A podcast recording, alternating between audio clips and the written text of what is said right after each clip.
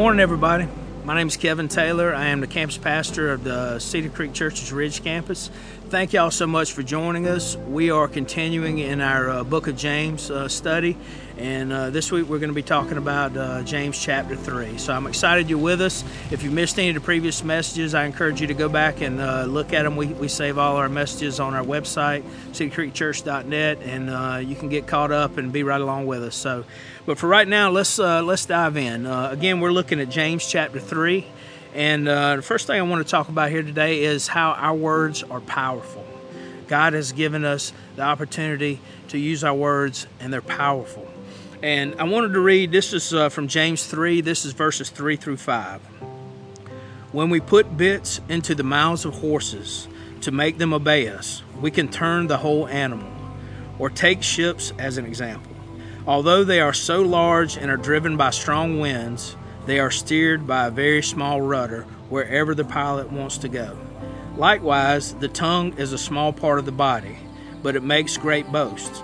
Consider what a great forest is set on fire by a small spark. You know, the many things that fascinate me uh, about the Bible is how long ago it was written, but how God knew that we would need to hear this now. It's, it's applicable for all the ages, and the people we read about are dealing with the same things that we're dealing with now. Time and technology may uh, may change, but people haven't changed. We needed the same things now as they needed then, and we needed to hear this word. And God knew that we would need it. So, um, I want to encourage you to read the entire book of James uh, as we work through this book. You know, at the beginning of this chapter, it, it, speaks to the responsibility of being a teacher, that teaching needs to come from those who know. And, you know, all of us have discovered that if you go on any type of social media, uh, there are a lot of uh, experts. Everybody thinks they're an expert on on every topic, and and uh, you know it's it's funny and and sometimes sad at the same time. But uh, here's the deal: God has a better idea. He says, "Seek me." Before you make a decision or offer others advice, to speak to a need or a concern, seek His Word. That because our words have powerful consequences, that we should seek His guidance and learn our words from Him. Our words reflect our character, and the right word at the right time can mean peace, the wrong word can mean destruction. So it's interesting the picture that it painted here of such small, seemingly insignificant items that had such powerful influences. A small rudder on a, on a ship steers it. That is what the, the pilot of the ship uses to steer just a small rudder. A small bit in the mouth of a horse determines its direction. And a small spark is what leads to a great fire. God is telling us the power of our smallest organ, our tongue, or translated, our words. Our words have great power. Words matter, and God wants us to use those words so that people will know that we are His children, that we are Christians, that we want to honor Him and show His love to those whom which we are speaking. You know, another way God encourages us to choose our words wisely is to choose praise. To choose praise. But check this out. This is James uh, chapter 3, verses 8 through 12. It says, But no human being can tame the tongue. It is a restless evil, full of deadly poison. With the tongue we praise our Lord and Father, and with it we curse human beings who have been made in God's likeness. Out of the same mouth come praise and cursing. My brothers and sisters, this should not be. Can both fresh water and salt water flow from the same spring? My brothers and sisters, can a fig tree bear olives, or a grapevine bear figs? Neither can a salt spring produce fresh water. You know, again, I, I, I love the analogies here uh, about how can one fruit tree bear another type of fruit, or, or can salt and fresh water come out of the same spring? And, you know, obviously the answer to that is no. So the question is, why are we praising God and cursing others with the same mouth? You know, I, I have a, a few different Bibles that I use uh, whenever I'm preparing for a message or, or just reading, just because uh, sometimes uh, some other writings in there or some notes in the margin are, are, helpful and, and insightful. And one of the ones that I use is the Serendipity Bible. And, and if uh, the home group leaders are, are given these when they uh, become home group leaders, and if you haven't got one, you ought to check one out. It has some great uh, insights written in, into the margin. But uh, when I was looking through it, preparing for today, I noticed a great question regarding verse 9 of James 3, which is the first two sentences I just read. Uh, it asked if verse 9 is true, meaning if no human can tame our evil, deadly tongues, then why even try? And it's a great question. If the Bible's saying if no human can do this, why even try? And the answer is God wants us to grow. We can get better. He wants us to get better. We are human, we're not God. But even though we can never be perfect, we can get better. And God wants us to strive to be more Christ like. The good can begin to outweigh the bad. The godliness in us can overtake the humanistic qualities we all have. A simple, short, non thinking uh, mistake with our mouth can cause a lot of damage, and our tongue can be used to build up or to destroy. You know, it's, it's a contradiction to praise God with our mouth and curse others with the same mouth. In this chapter, uh, it says in this chapter that people are made in the likeness of God. So, how can we tear down someone that God made in the likeness of Him? You know, most things can be used in a positive or negative way. A hammer can be used to build, or it can be used to destroy. You know, a fire can be used to provide heat for us or to cook our food. God knows this. He, he's offering us the wisdom and discernment to make a godly decision on how to address people and issues. You know, a person created in the image of God should not tear down another person who is also created in the image of God. And God says we need to fill ourselves with God's word and seek his wisdom. Then we will speak the words we speak, and they will be godly words. They will not only be what someone needs to hear, but will show others who we are, children of the King. You know, in, in 1 John 3 9, it says, No one born of God can continue to practice sin. Think about that statement. No one born of God can continue to practice sin.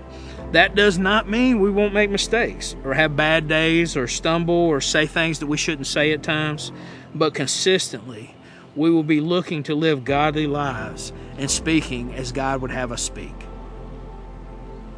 You know, another way God wants to see us use our words wisely is by seeking wisdom before we speak. Seek wisdom before we speak. Check this out. This is uh, this is James 3, uh, 17 through 18. But the wisdom that comes from heaven is first of all pure, then peace loving, considerate, submissive, full of mercy and good fruit, impartial and sincere. Peacemakers who sow in peace reap a harvest of righteousness. You know, I'm sitting here talking about uh, sowing and reaping, and I'm standing in front of this field with this beautiful crop back behind us now, and uh, being drizzled on as we're as we're doing this message, and it gets me to thinking how uh, we talk about sometimes that uh, you know while one person might be uh, frustrated that it's that it's raining today, there's a farmer on his knees thanking God for the rain. So. Um, it's all about perspective. It's all about understanding that God is going to provide us what we need.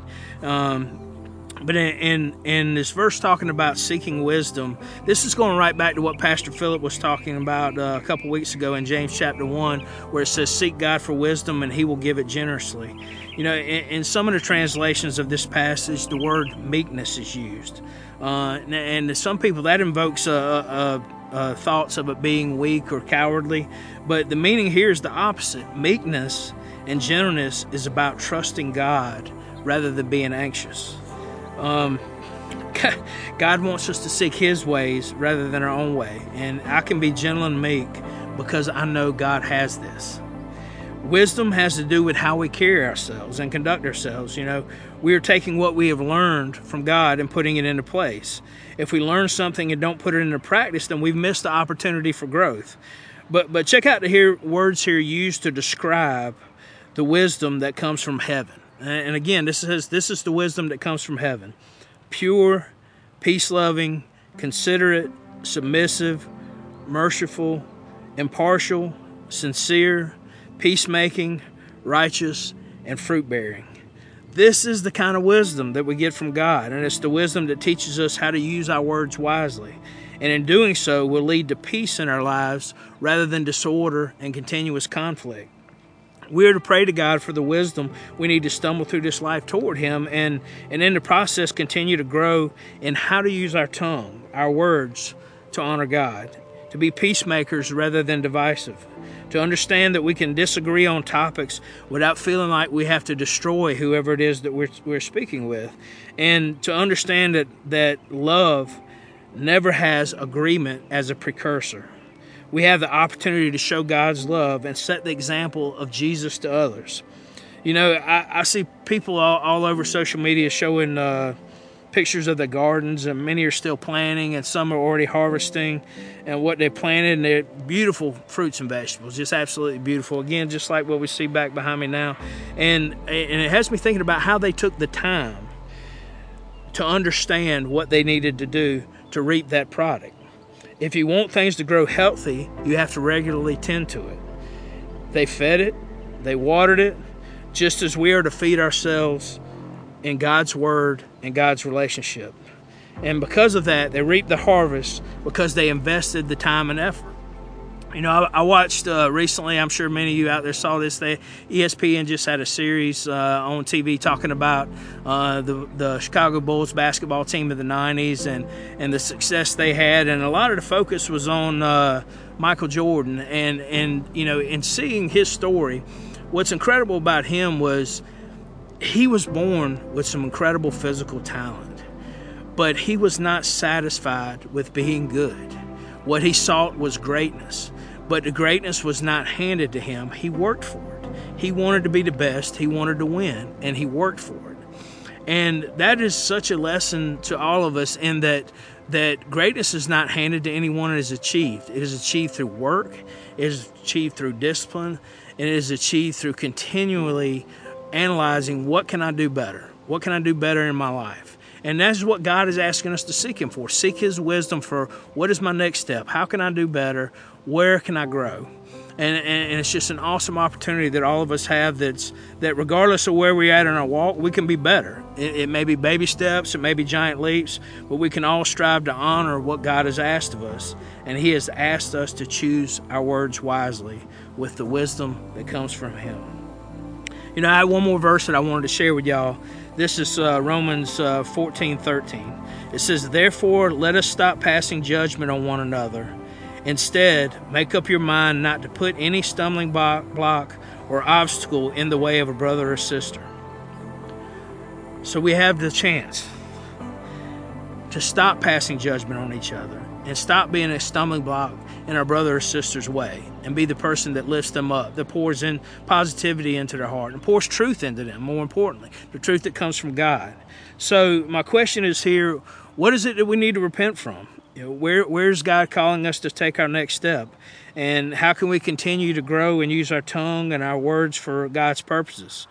Am I am I going to judge others or hurt them with their words and put stumbling blocks in the way of their spiritual and mental health, or be the one that lifts them up? And God has given us this huge responsibility, but He's given us the tools to accomplish the task. He will never ask us to do what He is not willing to equip us to do. With His guidance and wisdom, we can do anything He asks us to do. Will y'all bow your heads and pray with me, please? Lord, thank you for this opportunity to speak uh, this morning. Uh, excited about any uh, wisdom that you give us, just knowing that you're always looking for us to grow, to take our next steps, and uh, and and just continue to uh, show the love of Jesus Christ to others in the way we carry ourselves, Lord. So we pray for all of us that we learn how to better use our tongues, our words, and uh, in speaking to others and addressing others uh, concerns that they bring to us, and just seek your wisdom in how to respond how to give godly answers, and uh, so that it not only builds us up, but builds up those that we come in contact with. Lord, thank you for the opportunities and those that you do put in our path. Allow us to recognize those opportunities and share. In Jesus' name we pray. Amen.